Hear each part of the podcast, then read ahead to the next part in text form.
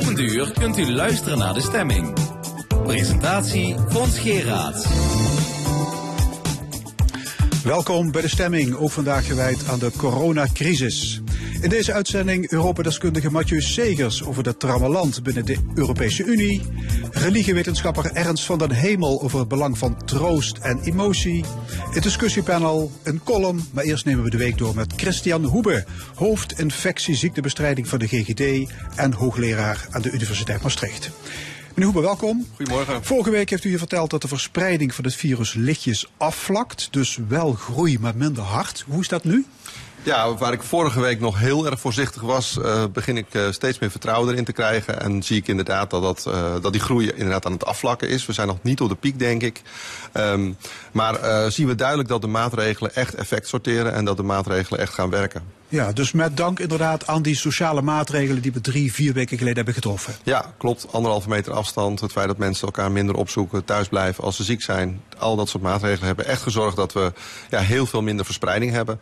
Dat uh, betekent niet dat de verspreiding nul is. Nog steeds zien we natuurlijk dat mensen besmet raken. Maar wel heel veel minder snel uh, dan we hadden, uh, dat ook, ja, dan ook wilden. Een tijdje geleden besmette één coronapatiënt twee anderen. Uh, dat is gezakt naar één en zelfs naar een half wordt gezegd. Heb, heb ik dat goed? Ja, dat klopt. Het is natuurlijk wel zo dat dat met name komt uit uh, model, uh, modellen, zeg maar. Hè. Dat zijn dus wiskundige manieren om te kijken naar zo'n epidemie. En wat we zien dus je is moet je dat met de nodige korrel zout nemen? Nou, daar zitten we een betrouwbaarheid uh, interval omheen, zoals het dan officieel heet. Hè. Dat betekent dat we denken dat het ergens tussen de nul komma drie en één zit uh, op dit moment. Uh, dat betekent dus uh, in feite inderdaad dat het mogelijk gaat uitdoven. Maar nog steeds dat als je duizend mensen hebt die besmet zijn, kunnen die nog steeds dus vijfhonderd anderen besmetten. Ja, oké. Okay. Maar als dat cijfer, hè, dat is een heel belangrijk cijfer voor epidemiologen, onder de één blijft, dan zal de epidemie op den duur uitdoven. Helemaal, dat dat staat als een paal boven water. Ja, dat klopt. Ja. Uh, de enige manier om betrouwbare cijfers te krijgen is testen en nog eens testen. Uh, dat doen wij te weinig, wordt er gezegd. He, je moet besmettingen opsporen, de patiënten isoleren. Dat is de enige manier om de pandemie in te dammen. Mee eens? Nou, daar ben ik het niet helemaal mee eens. Kijk, op zich snap ik heel goed waaruit dat voortkomt. En natuurlijk vinden we het heel fijn als we veel kunnen testen. We kunnen gelukkig nu ook veel meer testen dan in het begin. Um, Uh, en het is natuurlijk waar, hè. Op het moment dat je zelf weet dat je het hebt, dan zul je misschien nog beter aan de regels houden. Maar eigenlijk zijn alle regels die wij in Nederland hebben afgesproken, die maatregelen, zijn er ook allemaal op gericht om die verspreiding te verminderen. En we zien dat mensen daar, zich daar ook goed aan houden. Uh, en dat blijkt ook al, want we hebben het nu net over die uh, verspreidingsnummer, hè, dus dat dat omlaag gaat. Dus de maatregelen werken. Uh, en het is natuurlijk zo dat als je had getest, had het ook een hulpmiddel kunnen wezen, zeg maar, om het uiteindelijk uh, omlaag te krijgen. Maar Maar de toegevoegde waarde op dit moment daarvoor is beperkt. Oh, maar, maar ze hebben toch net uh, ex-D S M-topman Fijke Siebesma aangetrokken als speciale afgezant om dit te gaan regelen. Mm-hmm. Dat vindt u dus een wat te Nou nee, te ik, ben blij, ik ben blij dat er ook meer testmogelijkheden zijn. Hè, wij ja, zelf, het wordt wel opgevoerd van vierduizend naar dertigduizend per dag. Klopt, ja. Maar dat betekent nog niet dat we natuurlijk in één klap heel Nederland hebben getest. Uh, wij als G G D zijn nu ook volop uh, uh, meer aan het testen. Onze aandacht gaat dan in eerste instantie uit naar de zorgmedewerkers. Hè, bijvoorbeeld uh, verpleegverzorgingshuizen, thuiszorg, gehandicaptenzorg. Ja, jullie hebben een teststraat die ontwikkeld in Heerlen, hè, voor klopt, zorgpersoneel. Ja, klopt. Zorgen dat we daarmee natuurlijk juist diegenen die ook veel met de kwetsbaarsten uh, van de samenleving werken, ook uh, als eerste die, die mogelijkheden krijgen van meer testen. Ja, verder is er een hoop uh, ja, discussie gaande over mond Mondkapjes, wat, wat vindt u daarvan?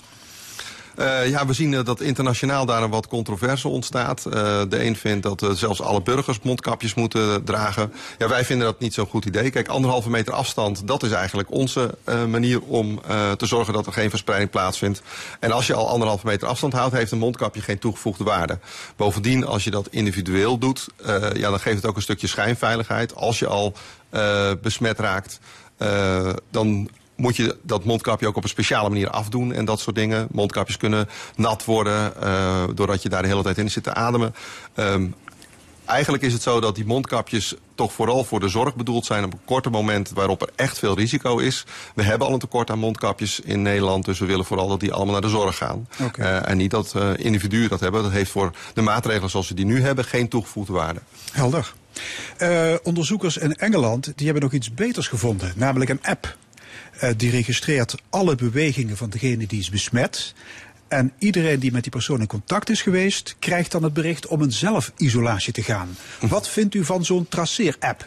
Ja, die traceerapp is zeer interessant. Uh, en um, ja, het is natuurlijk sowieso mooi om met uh, nieuwe technologie dit soort dingen uh, te bekijken. Het is wel zo dat er wat privacy issues zijn. Hè, want je moet natuurlijk wel ja, goed nogal, kijken uh, dat je, wat, wat mag je allemaal van elkaar weten. Um, kijk, ook hiervoor geldt eigenlijk dat als je die zou gebruiken met z'n allen, dat het absoluut werkt. Maar we doen nu al een heleboel dingen. De maatregelen die we nu al doen, zou voor deze app nu eigenlijk weinig toegevoegde waarde uh, hebben.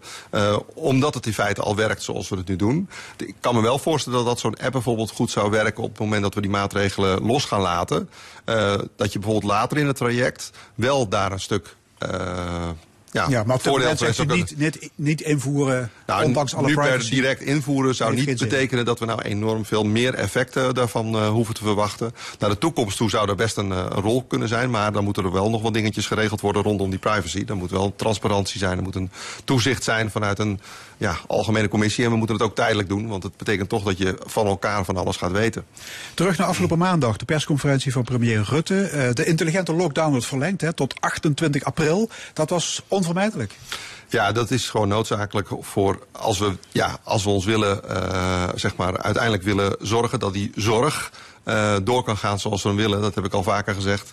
Het ziet er heel gunstig uit. Hè. Met de maatregelen die we nu doen uh, lijkt het erop dat de I C-capaciteit voldoende uh, is. Tot nu toe is de stijging ook van het aantal mensen wat gebruik moet maken van de I C uh, neemt af. Dus daarmee verwachten we ook dat het aantal I C-bedden in Nederland ook voldoende zal zijn. Ja, maar toch, hou sociale distantie in acht. Ja, zeker. Geen, geen huisje boeken in mijn vakantie. Ja, iedereen doet aan, aan sociale onthouding. Hè? De meeste mensen zitten ja, binnen. Maar toch, hoe lang kun je dat van de mensen vragen? Nou ja, dat is denk ik uh, best ook een hele uitdaging. Hè. Het is gewoon een hele zware tijd. We moeten niet voor niks. Het is een crisis. Hè. We zitten uiteindelijk, het heet niet voor niks coronacrisis. Voor heel veel mensen is dit echt heel erg zwaar. Uh, desalniettemin uh, zien we, uh, vond ik zelf wel interessant in ieder geval, dat in een peiling die gedaan werd, uh, veel mensen ook aangeven dat ze het zwaar hebben. Uh, maar dat uiteindelijk zevenennegentig procent van de mensen zegt, nou dat gaan we nog wel volhouden. Dus dat betekent toch dat er veel commitment is. Dat veel mensen vinden dat de maatregelen ook uh, terecht zijn. Ik ben zelf wel heel blij dat we wel de deur open hebben gehouden uh, naar buiten. Uh, vandaag ook een mooie dag natuurlijk. Dat we met uh, natuurlijk wel in achtneming van die anderhalve meter toch af en toe nog naar buiten kunnen. Zodat we het ook lang kunnen volhouden. Uh, er zijn ook landen die zeggen iedereen moet binnen blijven. En het moet ook gewoon volledig binnen blijven. Uh, doordat we af en toe even naar buiten kunnen, Uh, denk ik dat het ook goed uh, te doen is. Goed. Traditioneel slot, uw oproep aan de Limburgse burgers van deze week? Ja, hou vol. Uh, uh, ik ben blij met dat we toch even naar buiten kunnen. Maar blijf ook buiten netjes uh, die anderhalve meter in, uh, in, ja, in acht houden. Ik was zelf uh, gisteren uh, veertig kilometer aan het, uh, door Limburg aan het fietsen met de mountainbike. En ik zag dat eigenlijk iedereen zich daaraan hield. Dus ik wil ook een, eigenlijk een dik compliment geven aan uh, al die Limburgers die zich aan die maatregelen houden. Uh, maar hou nog even vol. Hartelijk dank, Christian Hoebe van de G G D en de Universiteit Maastricht. We gaan naar een van uw collega's, Matthijs Segers, hoogleraar Europese geschiedenis. Meneer Segers, welkom. Hallo. Hoe zit u te moede in deze crisistijd? Uh, ja, eigenlijk voor een academicus is het uh, toch wel goed te doen. Ik denk dat er heel veel mensen zijn die het heel veel zwaarder hebben. Op de universiteit hebben we de goede faciliteiten om het onderwijs te laten doorlopen. En voor een student, net zoals voor een uh, professionele academicus, is het nooit verkeerd om de tijd te hebben om een boek eens van kaf tot kaf te lezen. Daar komen we tegenwoordig zelfs uh, ja, vaak te weinig aan toe. Zijn voordelen. Heeft zijn en, voordelen. En, en u persoonlijk, hoe, hoe ervaart u deze tijd? Um, ik ervaar deze tijd ook als een soort van um, moment waarop duidelijk wordt wat we allemaal uh, aan, aan nutteloze of halfnuttige uh, overleggen bijvoorbeeld uh, hadden ingelast. Uh, in diverse gremia en onderdelen van de organisatie. Maar ook uh, in overleg met ministeries bijvoorbeeld. Daar, da, dat wordt allemaal super efficiënt en netto tijdswinst. Ja, maar u, is u bent de K, u kunt er straks lekker het mes in gaan zetten. Um, ja, nou, dat, dat, dat, dat was ook altijd wel, uh, daar ben ik niet de enige in. Uh, in de universiteit uh, van, van dit moment, mijn generatie, probeert wel wat te doen aan, uh, aan deze uh, ja, efficiëntieslag. Deze week was Nederland de pispaal van Europa. We werden uitgekafferd door Italië, Portugal, Spanje. Want we zijn te benepen om zonder voorwaarden die landen in nood financieel te helpen. Wat vindt u van die kritiek?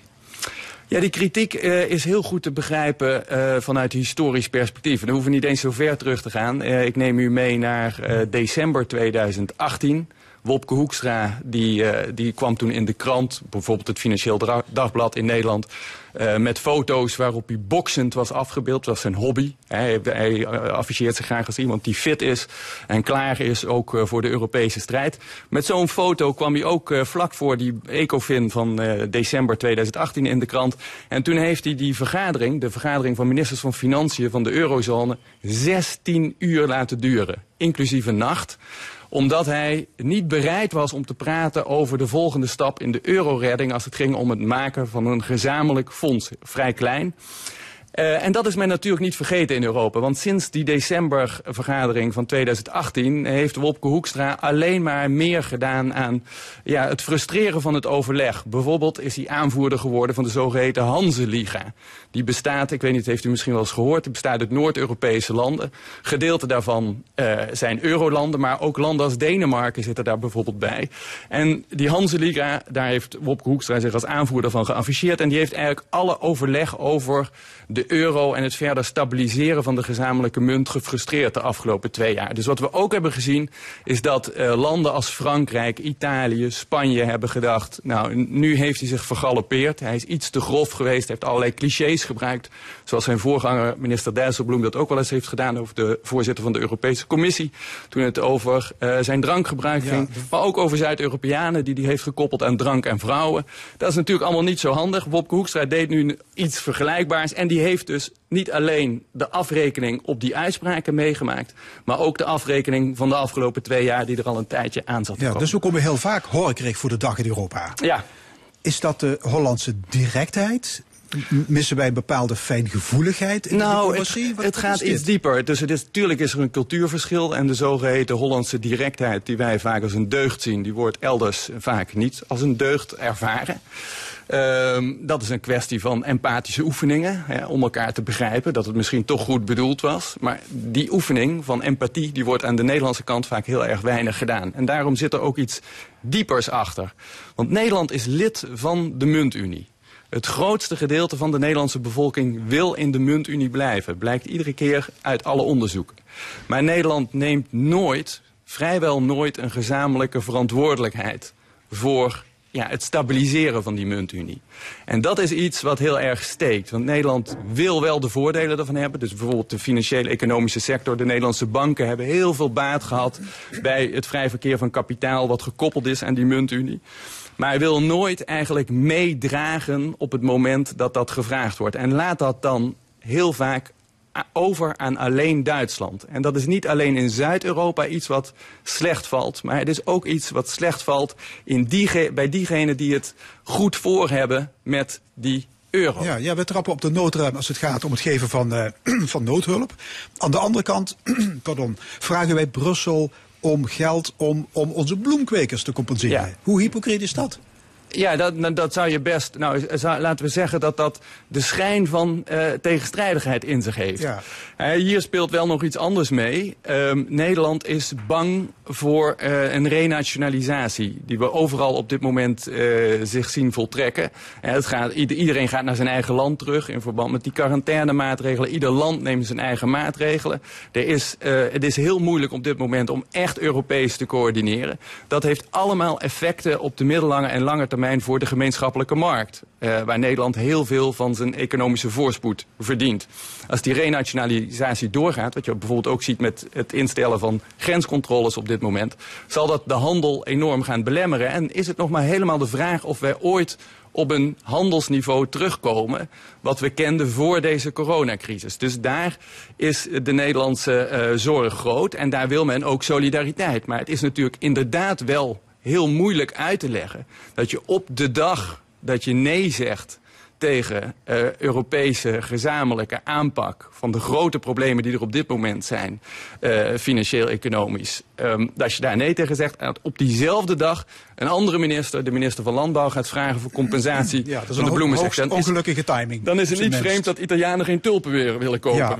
Maar goed, uh, Nederland en Duitsland die, die, die, ja, hebben hun reserves. Hoe um, serieus wordt de solidariteit van Europa op de proef gesteld? Er wordt zelfs gesproken over een dreigende breuk in Europa. Ja, kijk, die... Is het menens? Ja, kijk, je zou kunnen zeggen, ik denk dat dat een beetje te dramatisch is. Um, die, de verzoening is er nooit geweest. He, dus die breuk, die was er altijd al. Die is niet nieuw. Die sluimert de hele tijd onder de oppervlakte. En dat is met name eigenlijk een culturele breuk. Dus het heeft er vooral mee te maken, hoe ga je met je staatshuishouding om?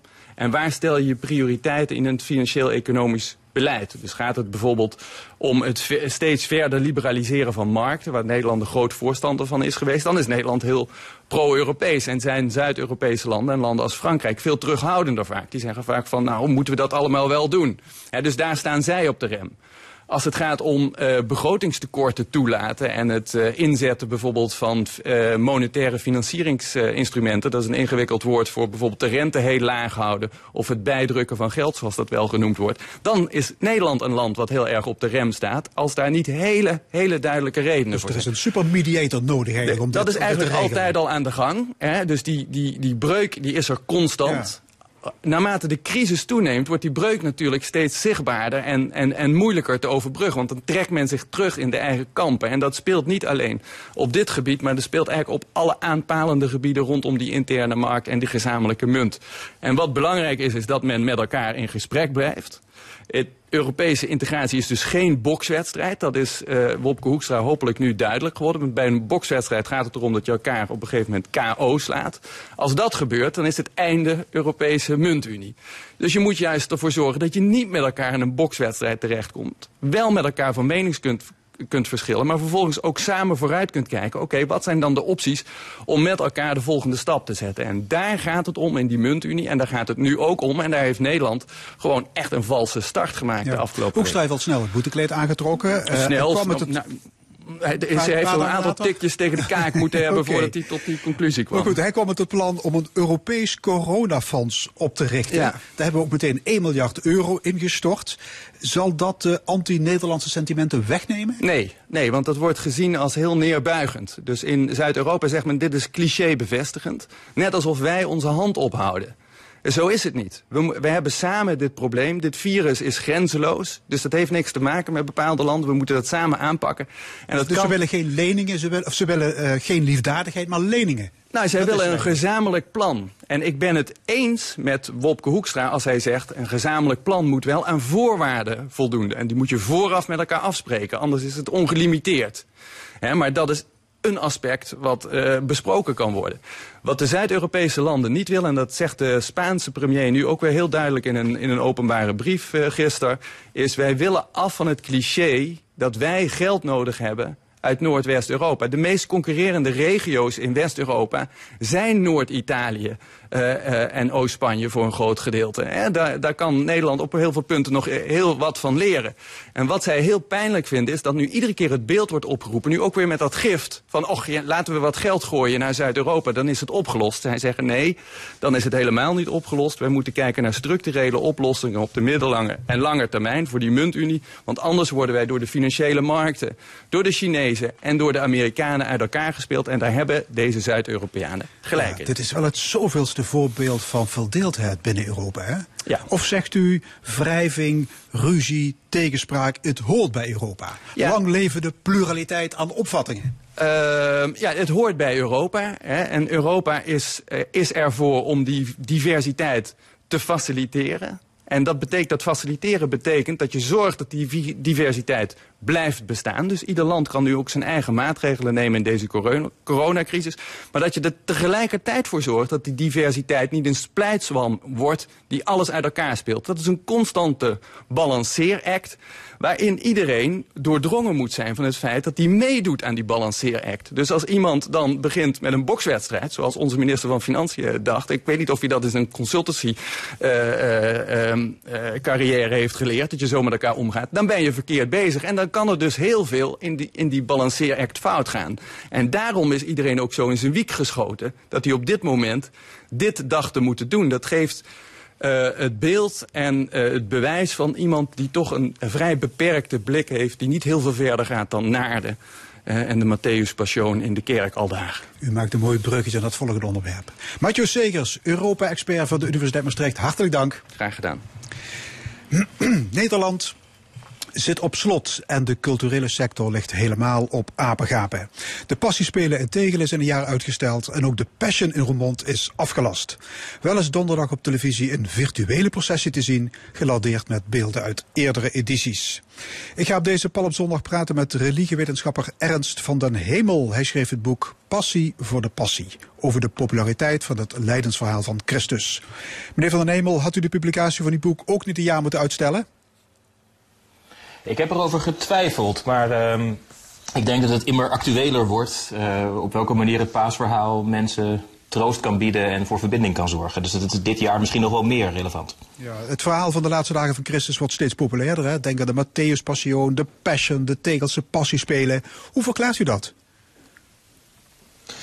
Ik denk dat, dat om dat te begrijpen moeten we eerst uh, een, een stapje afstand nemen ten opzichte van de religieuze dimensie aan uh, Pasen en aan het paasverhaal. En voor een, een buitenstaander lijkt het misschien wel van, goh, het is uh, wel heel religieus dat paasverhaal, maar Pasen en passiespelen in het bijzonder zijn er al eeuwenlang heel goed in om een brede bevolking aan te spreken en uit te nodigen om hun emoties te verbinden aan een, uh, aan een verhaal.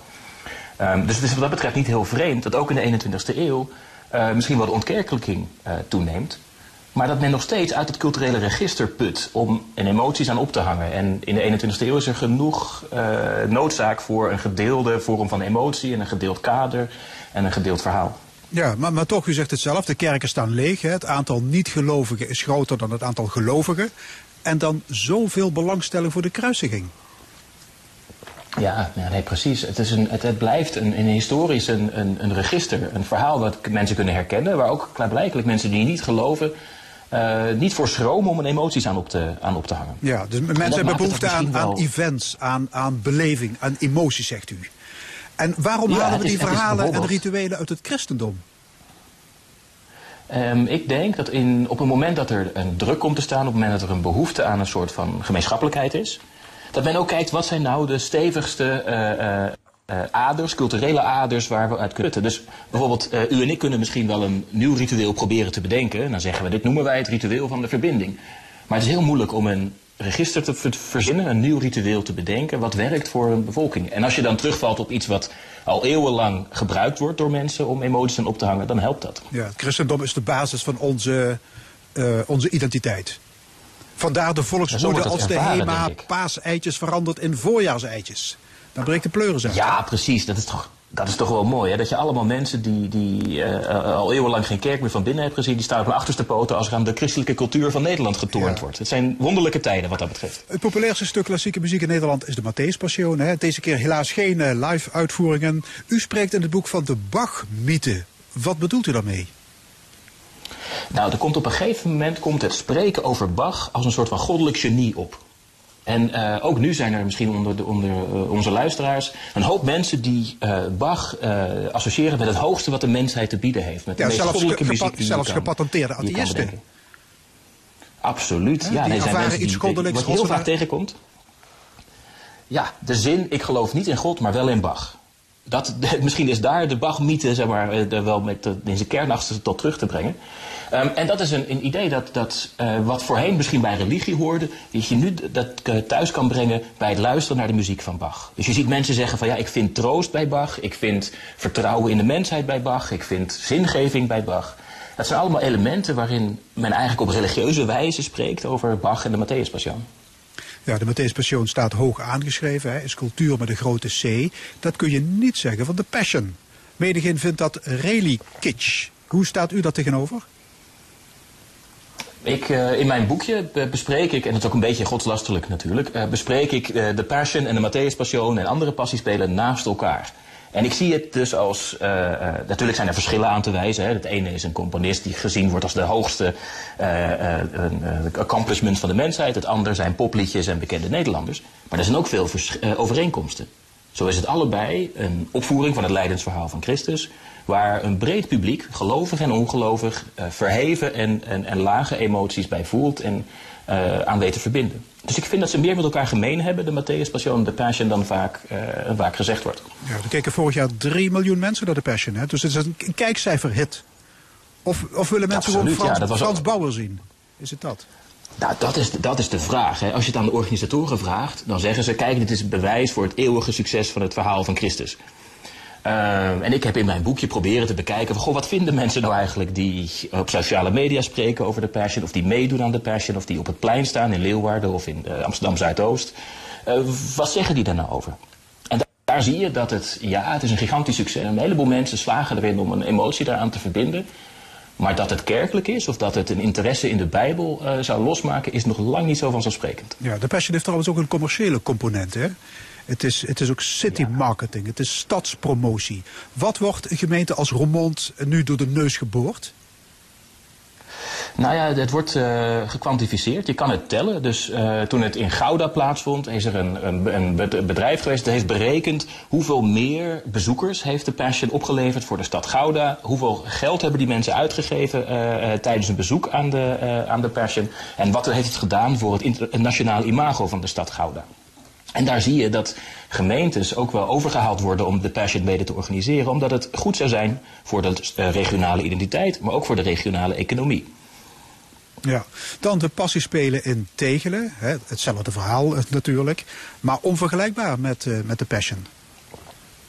Ja, ja in, uh, op vele manieren uh, zeker. Hè. Dus, uh, Tegelen heeft diepe wortels en uh, voelt nog echt uh, dichter bij het, het middeleeuwse passiespel. Um, en de Passion is een, is een zeer nieuwerwetse uh, uh, een uitvoering met allerlei nieuwerwetsigheden erin, als een lichtgevend kruis en een virtuele processie en zo. Uh, en in Tegelen uh, toch zie je ook dat ook in de eenentwintigste eeuw een klassieker passiespel zoals dat van Tegelen uh, populair blijft en op nieuwe manier mensen aanspreekt. Ja, het is ook enorm lokaal geworteld, hè, daar in die, in die gemeenschap. Ja, maar we begonnen dit gesprek met dat we moesten, moesten, uh, die passiespelen moesten bekijken als iets complexers dan alleen maar religie. En dat zie je bij Tegelen compleet. Het is ook een manier om een regionale identiteit uh, uh, te vieren. Het is voor veel mensen ook bijvoorbeeld katholiek, maar niet in de zin van ik geloof in alle dogma's van de katholieke kerk. Maar ook een cultuuruiting. Uh, uh, en mensen zijn trots op hun regio, mensen zijn trots op hun uh, uh, buurtgenoten die daarin spelen. Dus er vinden een heleboel interessante emoties en identificaties plaats. Ook bij die passiespelen in Tegelen. Ja, u weet waar u het over heeft, want u bent ja, cultuurwetenschapper, religiewetenschapper. En u heeft drie jaar veldwerk gedaan. Wat precies? Ja. Nou, ik ben naar uh, uh, zeer veel op uitvoeringen van de Matthäus Passion geweest. Uh, dus ik heb een uh, goed getraind uh, zitvlak om die uh, kerkbankjes goed te kunnen de, uh, uitzitten tijdens die, uh, tijdens die uren Matthäus Passion. Ik ben nu vier jaar naar uh, de Passions geweest. Dus dan uh, lopen we mee met de processie, met het kruis. We, we staan op het plein. Um, en we bekijken de virtuele processen in het social media verkeer. En dat allemaal om te kijken, wat ervaren mensen nu? We geloven best dat de, de organisatoren een succes is, maar hoe worden mensen dat, hoe wordt het nou beleefd? En dan is het heel erg nuttig als je op dat plein staat en je hoort wat mensen tegen elkaar zeggen en je interviewt mensen die, die onderdeel zijn van het publiek van de Passion.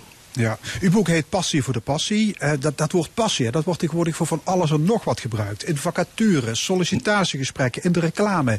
Wat is dat toch?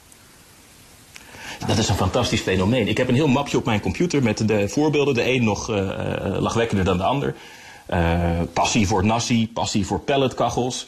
Uh, okay, allerhande manieren wordt passie erbij gehaald. Ja, ja, ja, ja, ja. Het is een hele lekkere nasi trouwens. Maar, um, en het woord passie is een feel-good begrip geworden. Je kan het eigenlijk overal voor gebruiken. En de scherpe randjes uh, zijn er een beetje vanaf gegaan. En dat zegt wel wat over onze tijd. Uh, je wordt geacht je passie te vinden. Het wordt ook heel vaak bij sollicitatiegesprekken gevraagd, wat is je passie?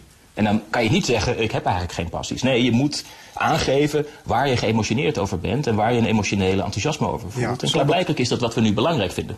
Oké. Okay. Ernst van den Hemel, schrijver van het boek Passie voor de Passie. Hartelijk dank. Graag gedaan. Zometeen in de stemming het discussiepanel. Nu eerst de column. De column. Vandaag met Nina Bokken. Deze zomer staat mijn huwelijk gepland. Of het allemaal kan doorgaan is de vraag. Dat is eigenlijk niet het grootste probleem. Het grootste probleem is dat als het wel doorgaat, ik niks heb om aan te trekken. En dus toog ik afgelopen zaterdag toch naar een bruidszaak voor een op de maatregelen afgestemde privéafspraak. Het huwelijk heb ik altijd gezien als een veredelde communie, alleen krijg je dan geen mountainbike. En nooit in mijn leven heb ik jurken gedragen. U moet weten, mij een jurk aantrekken is zoiets als, ja, hoe zal ik het zeggen, een aardappel een kerstmutsje opzetten. Het is grappig om eens te zien, maar je voelt in alles, dit klopt niet. Hetzelfde gevoel bekruipt me bij bekende Nederlanders die vanuit hun villa of grachtenpand met royale tuin oproepen om vooral thuis te blijven. Of het coronalied van B N'ers die heel zielig in de camera kijken terwijl ze zingen over saamhorigheid. O, o, o, laat ons schijnen als de zon, wordt er gezongen. Geen vakken vullen, geen ambulances schoonmaken, nee, schijnen als de zon in een hagelwitte blouse die pijn doet aan je ogen als je naar de videoclip kijkt. Het is de ultieme vernedering voor zorgpersoneel tijdens deze dagen. Voor een matig loontje staan werken met gevaar voor eigen leven en wat krijg je? Een liedje en wat applaus. Laten we dat in het vervolg ook maar gaan doen voor bedrijven zoals de farmaceut Roche. N R C schreef ooit over hun winst. De farmaceut profiteerde vooral van een sterk gestegen vraag naar kankermedicijnen. Analisten voorspellen voor tweeduizend twintig een historische omzet met een winst van meer dan zestien miljard euro. Geit niet, bestijt niet, zou je dan zeggen. Toch liet het bedrijf pas haar rookgordijn rondom de receptuur van de coronatests vallen, na hevige druk. covid negentien samen overwinnen, valt er nu op hun Nederlandse website te lezen. Maar het gordijn viel gelukkig ook het masker van deze zogenaamde redder in nood. Echte redders in nood stonden afgelopen week het Limburgs volkslied te zingen voor een stervende coronapatiënt in Zuiderland. Geen zangers, nee, zorgpersoneel. Vals, dat wel, maar liever oprecht vals dan gemaakt zuiver. En dat is misschien wat deze crisis ons leert. Dingen zien voor wat ze werkelijk zijn. Ons realiseren dat er een hoop onbelangrijk was en te veel vanzelfsprekend. Onze keuzes zijn gebaseerd op een context. Als die context verandert, veranderen ook onze keuzes. Sommige keuzes kun je niet meer terugdraaien, zoals het besluit kinderen te nemen, wat in deze tijd vaak minder gezellig blijkt dan je dacht. Hopelijk leert het ons anders kijken naar dingen. Naar een wandeling buiten of een omhelzing. Lopen we nooit meer zomaar voorbij aan een schoonmaker? Of accepteren we nog dat cruciale beroepen doorgaans veel minder verdienen dan veel beroepen die nu volledig overbodig blijken? Misschien is er een totale transformatie van onze maatschappij en mindset nodig. Eentje die buiten onze comfortzone ligt. Volgens de mevrouw van de bruidswinkel moest ook ik uit mijn comfortzone stappen. Met wat tegenzin trok ik de eerste jurk aan.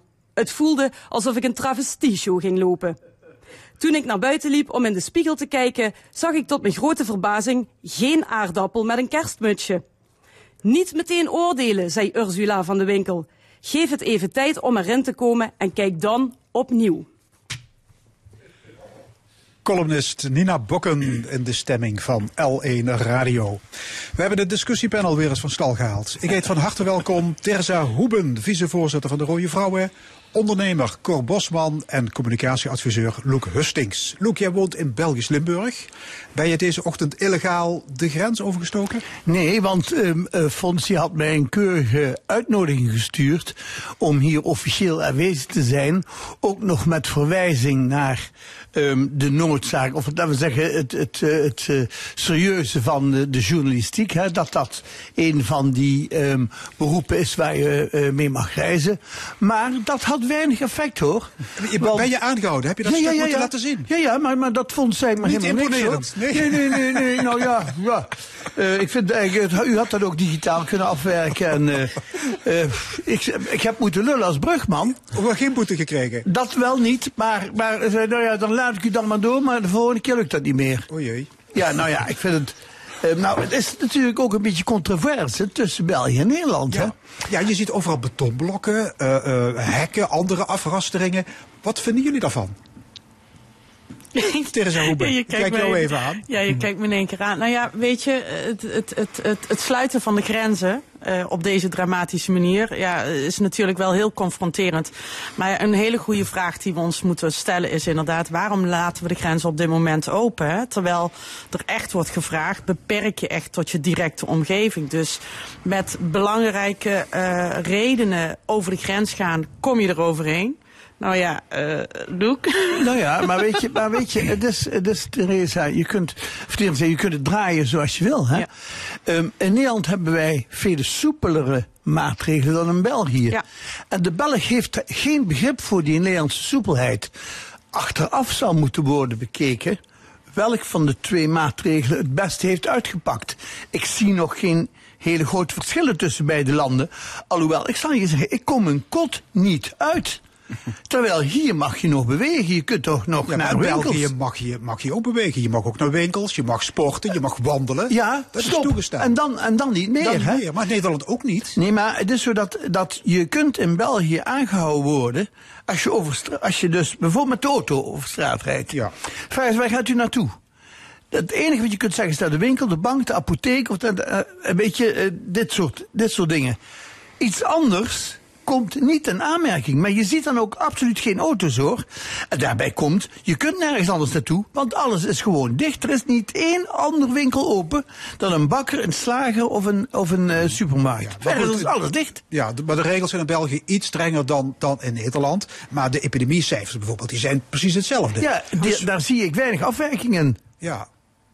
En het gekje is dat de Belgen dus wel de Nederlanders verwijten te lichtzinnig om te gaan met deze ernstige problematiek. Vandaar dat zo'n Belgische gendarme, een, een jonge vrouw van pakweg vijfentwintig jaar, maar daar een beetje zuurig staat aan te houden.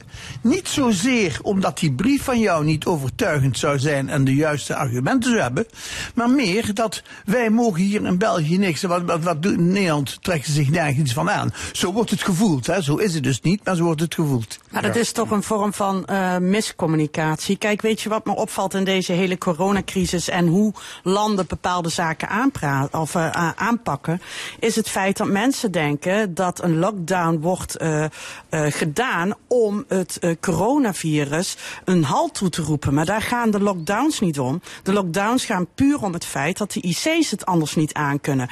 Dus, en in België merk ik dat zij veel meer vanuit de gedachte uh, werken van, als ik thuis blijf, besmet ik een ander niet. Dus dat zorgt ervoor dat het coronavirus weggaat. En Nederland heeft ervoor gekozen een hele duidelijke communicatiestructuur op te zetten, die heel duidelijk vertelt, wij doen dit om de I C's te beschermen. Dat de besmetting door heel Nederland gaat, zal een feit zijn. Maar we willen daar controle op uitoefenen. En dat zie je bijvoorbeeld ook vooral in de Scandinavische landen en met name Zweden, waar totaal geen beperkingen opgelegd zijn op dit moment. Omdat ze zeggen, binnen de kaders zoals wij nu met elkaar omgaan, redden wij het in de I C's. Ja, Zweden dus, zijn nauwelijks regels. Precies, en zij kiezen dus hetzelfde als Nederland. Alleen zij zitten anders natuurlijk qua uh, mensenhoeveelheid. En zij kijken gewoon per keer, hoe kunnen wij onze I C's beschermen voor een totale overload. En ik merk echt in heel veel landen, die hebben de illusie dat die lockdowns opgezet zijn, puur om het coronavirus een halt toe te roepen. Dus dat daardoor het virus verdwijnt. Dus het is echt een stukje miscommunicatie en daardoor ook scheve ogen van onze Belgische broeders en zusters. Loek Hustings. Waar natuurlijk wel bij komt dat Nederland met zijn bezuinigingsbeleid die I C's en die beademingsapparatuur allemaal hebben wegbezuinigd. Ja. In België heb je veel meer I C's en veel meer beademingsapparatuur. En dan roepen ze, daar roept, daar roept Rutte wel, um, wij hebben de beste gezondheidszorg van de wereld. Amehoela! Als je echt iets mankeert, moet je naar België komen, hoor. Want daar is het veel beter opgepakt. Daar gaat het veel serieuzer aan toe. Ik heb het uit eigen ervaring mogen vaststellen. Maar um, ook bijvoorbeeld die bezuinigingen. Uh, er zijn dus die, die zorg die net door Terza werd uitgesproken, wat de I C's betreft. In België staat niet aan de hand. De I C's zijn maar voor een derde bezet op dit moment. Ze kunnen nog, er kan nog best veel meer gaan gebeuren, alvorens daar het probleem ontstaat. Oké. Okay. Maar daar moet je niet zijn, overigens. Want op het moment dat de I C terechtkomt, ben je eigenlijk al in het laatste stadium be, uh, terechtgekomen, hè? Ja. En dat wil niet zeggen dat je eruit komt. Goed, even terug naar die grensblokkade. Dat lijkt me trouwens buitengewoon frustrerend voor alle bestuurders en ambtenaren die zich het vuur uit de sloffen lopen om grensoverschrijdende samenwerking van de grond te tillen. Die, die kunnen net zo goed stoppen met hun werk.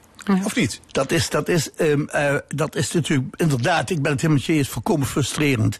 En dan hoor je nu een, een, een groot geluid opgaan, een algemeen somgaan. Waar is Europa nu? Weet je nog hoeveel mensen er zijn gaan stemmen toen het over Europa ging? Dat was minder dan de helft, hè?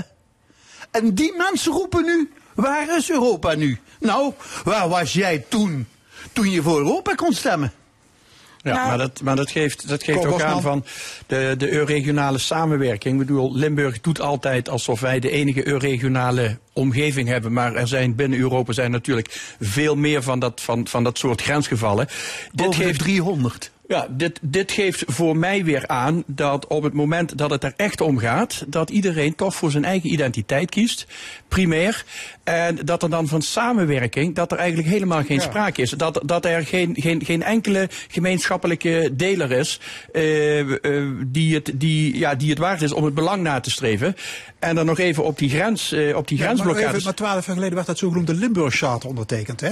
Oost- en West-Limburg. Loek, dat kan toch de prullenbak in, hè? Ja, maar ja, nou, als je bedenkt dat toen aan het hoofd daarvan stonden Steve Steewaert nee. aan de ene kant en Van Voorst tot Voorst ja. als gouverneur aan de andere nee, kant. Leon Frisse. Die, uh, Leon Frisse, die daar beide enthousiast over waren. Um, toen kwamen er nieuwe bestuurders die dat enthousiasme van hun voorgangers niet zo ervoeren. Nou, en dan merk je dus hoe sterk het van personen afhangt. En dan zwakt dat dus helemaal af. Jammer genoeg. Ja, maar het blijkt, blijkt dus weer dat... dat je had het net al een, een stukje over Europa. Uh, ik vind nog altijd dat Europa is, blijkt dus nu ook weer gewoon een, een, een, van, van, van een x-aantal mensen een bepaalde illusie te zijn. Uh, op momenten dat het er echt op aankomt, dan hebben we daar niks aan. Dan, dan is de structuur, dat is gewoon loszand, het is drijfzand. Je kunt er niks mee. Dat je op bepaalde uh, vlakken samen moet werken. Ik denk dat iedereen het daarover eens is. Maar juist dit soort uh, gevallen geeft aan dat ieder land zijn eigen zijn eigen koers vaart. Er is geen enkele uh, overal regie, zeg maar. En slans wij, slans eer. Iedereen doet zoals hij of zij denkt dat het het beste is. Maar wat mij dan het meeste stoort is het gebrek aan discipline. Het gebrek aan discipline, er wordt een bepaalde maatregel wordt er genomen. En de Nederlanders hebben massaal lak daaraan. Want waarom gaan ze de grens over? Omdat daar toevallig in België uh, de benzine één euro kost. Dat is mijn motivatie om naar België toe te gaan. Nee, er is iets veel ergers aan de hand. En dan juist het gebrek aan discipline van de mensen. En of dat nou de Nederlander is of de Duitser. Ja, ik, uh, uh, ik hoor meneer Rutte zeggen van uh, blijf zu Hause. Ja. Iedereen heeft zijn eigen motivatie om te komen, maar het interesseert hun geen, geen ruk, zou ik bijna willen zeggen, van waarom zijn de maatregelen ja. genomen. Cor, je hoort wel zeggen, mensen zijn aardiger voor elkaar in deze tijd van crisis. Ja, wat is ben, jouw observatie? Ik ben altijd aardig voor mensen. Wat je, wat je wel merkt, bijvoorbeeld ah, bij, bij, bij, bij ons in de winkel, eh, dat eh, negentig procent van de mensen, die houden zich gewoon aan de afspraken die er gemaakt zijn. En je hebt er altijd van die knurften tussen zitten, die, die eh, als je vraagt van, god, meneer of mevrouw, zou een beetje afstand willen houden ten opzichte van de anderen. Jammer, ik ben toch niet ziek? Nee, het gaat er niet om of jij ziek bent. Het gaat erom dat we met z'n allen regels hebben afgesproken om te zorgen dat we niet massaal ziek worden. Ja, um, ik wou nog even terugkomen, Cor, op jouw gedachten over Europa. Um, ik zou graag willen opmerken dat um, we tot negentien tweeënnegentig... heel sterk nationaal georganiseerd waren. Dat um, nat- nationalisme ook nogal gekweekt werd. Het verdrag van Maastricht is in negentien tweeënnegentig ondertekend. Ik stond erbij en ik keek ernaar. Ik was er daadwerkelijk bij. Mm-hmm. Want in het M E C waar ik toen werkte, werden toen de afspraken door Europa wereldwijd bekendgemaakt. Ja. Hoe dan ook, tweeënnegentig, dat is het nog niet zo lang geleden. Hoe lang denk je dat de Verenigde Staten nodig heeft gehad om de Verenigde Staten van Amerika te worden? Dat gaat niet in twee, nou, niet, in twee of drie decennia. Niet, daar heb je generaties voor niet nodig. Alleen, niet alleen hoe lang hebben ze daarvoor nodig gehad, maar wat, wat is er voor nodig geweest binnen de Verenigde Staten? Uiteindelijk een burgeroorlog. En ik hoop niet dat wij eh, op dat punt komen dat wij binnen Europa een burgeroorlog krijgen. Want dat nationalisme van alle, van alle deelnemende eh, E U-landen, dat zit nog zo hoog. En terecht wat je zegt, dat gaat niet in één generatie voorbij, dat gaat generaties duren. Dus de illusie die we nu hebben, dat we één Europa hebben en dat we het in de toekomst ooit zullen krijgen, believe me, het gaat nooit gebeuren. Dat nationalisme, dat zit zo sterk en diep geworteld binnen de Europese landen. Dat krijg je nooit op één lijn met elkaar. En dat blijkt nu weer in dit soort crisis. Nou, en ik ben er juist van het tegendeel overtuigd. Ik denk dat juist dit soort crisis, crisissen ons duidelijk maken dat we door dat nationalisme moeten heen breken en veel meer federaal moeten denken aan een verenigd Europa waar dingen beter centraal geregeld worden. Ja, er wordt al veel nagedacht over de toekomst. Hè? Nou, kunnen we op de oude voet doorgaan of schreeuwt dit om fundamentele veranderingen? Nou ja, is het daarvoor te vroeg nog? Nee, weet je, weet je wat ik... Nou ja, weet je, ik ben, aan, uh, ik ben van nature altijd een hele erge optimist. Hè? Maar in de loop der jaren, hoe ouder ik word, begin ik wel te merken dat het me, de mens eigenlijk redelijk fatalistisch in elkaar zit. Wat mij...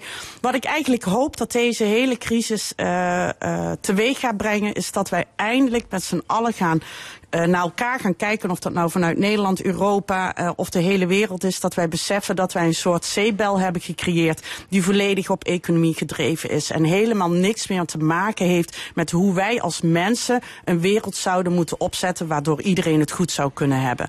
En deze crisis laat nu echt onomstotelijk zien dat de cruciale beroepen die wij nu als zo bijzonder en zo mooi zien, dat dat weggecijferde beroepen zijn. En beroepen die nu geen bied meer eigenlijk uitmaken, die geen enkele invloed hebben op het wel of niet goed functioneren van Nederland, dat die tonnen, miljoenen verdienen. Ga maar door.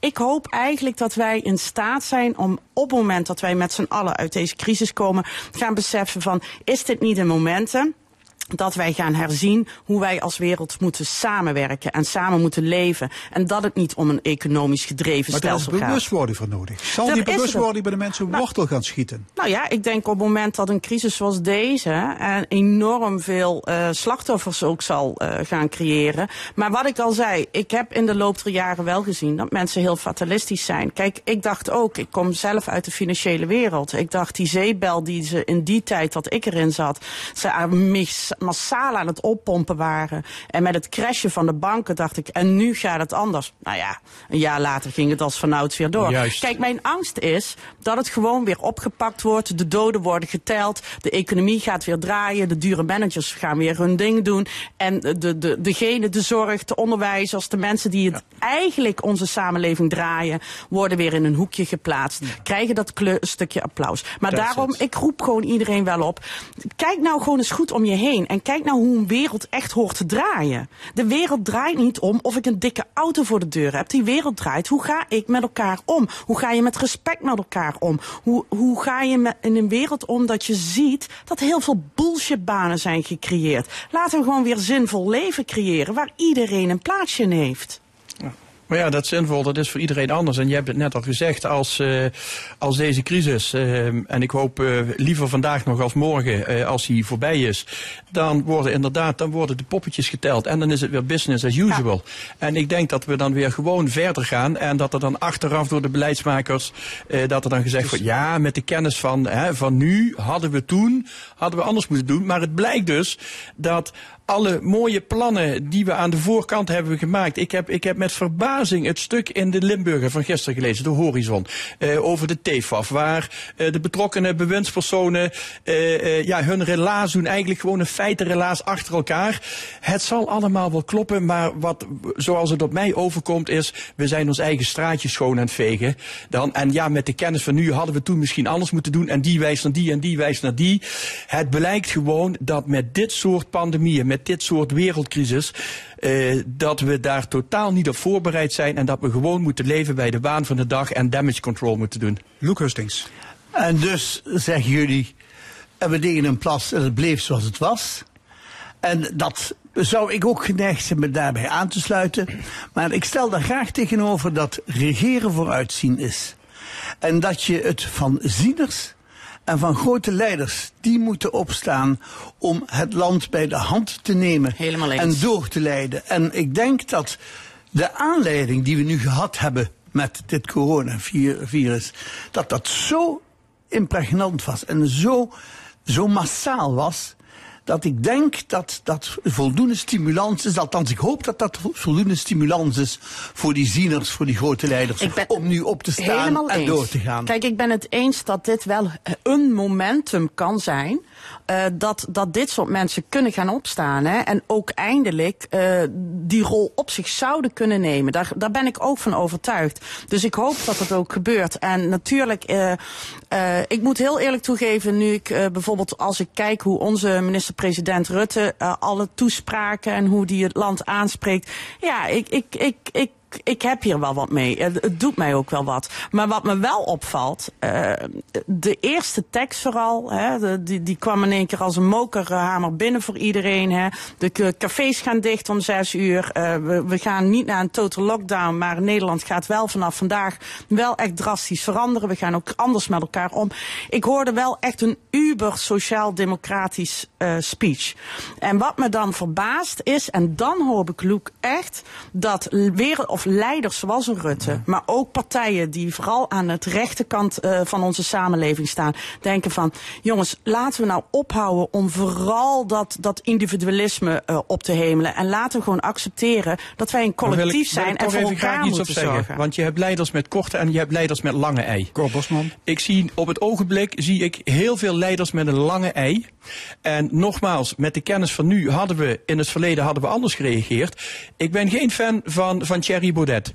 Maar Thierry Baudet was wel degene die in januari al aangaf van mensen, er staat iets te gebeuren. Moeten we daar niet eens met z'n allen uh, wat, wat, wat, wat zorgvuldiger naar gaan kijken? En wat was de boodschap? Nee, we zijn nog helemaal niet aan de orde. En we hebben, we, uh, uh, we hoeven elkaar geen mietjes te noemen, maar we hebben op dit moment hebben we meer dan voldoende voorbeelden waarbij hetgeen wat gisteren gezegd werd, vandaag alweer overroeld wordt. Dus ik zie die leiders, zie ik nog niet opstaan. Ik zie alleen op dit moment leiders met lange ei. En op het moment als het voorbij is, dan zal de macht, de gevestigde de macht, die zal haar positie weer terugpakken.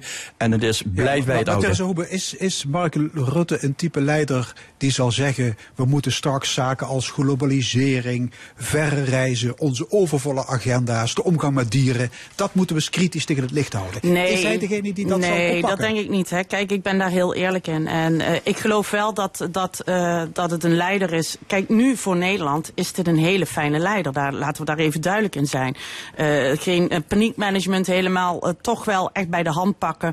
En uh, ik moet eerlijk toegeven, als ik dat in andere, sommige andere landen zie, ben ik heel blij dat ik op dit moment in Nederland woon.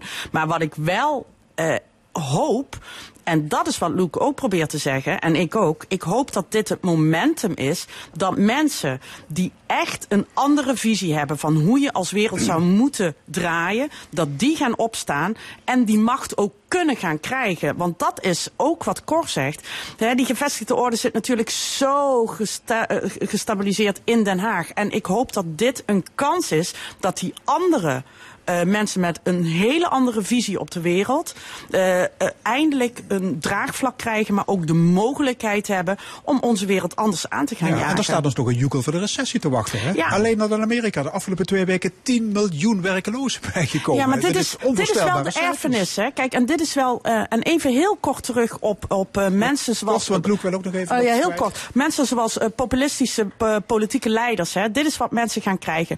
Stem op een populist en stem Stem vooral niet op mensen die voor al die mensen gaat voor een land. Hè. Stem maar voor iemand die vooral goed kan schreeuwen en, en een bepaalde groep naar een hoger niveau. En dat is vooral op economisch vlak. Maar waar le- leiders zich in gaan verschillen zijn de, tijdens dit soort crisissen.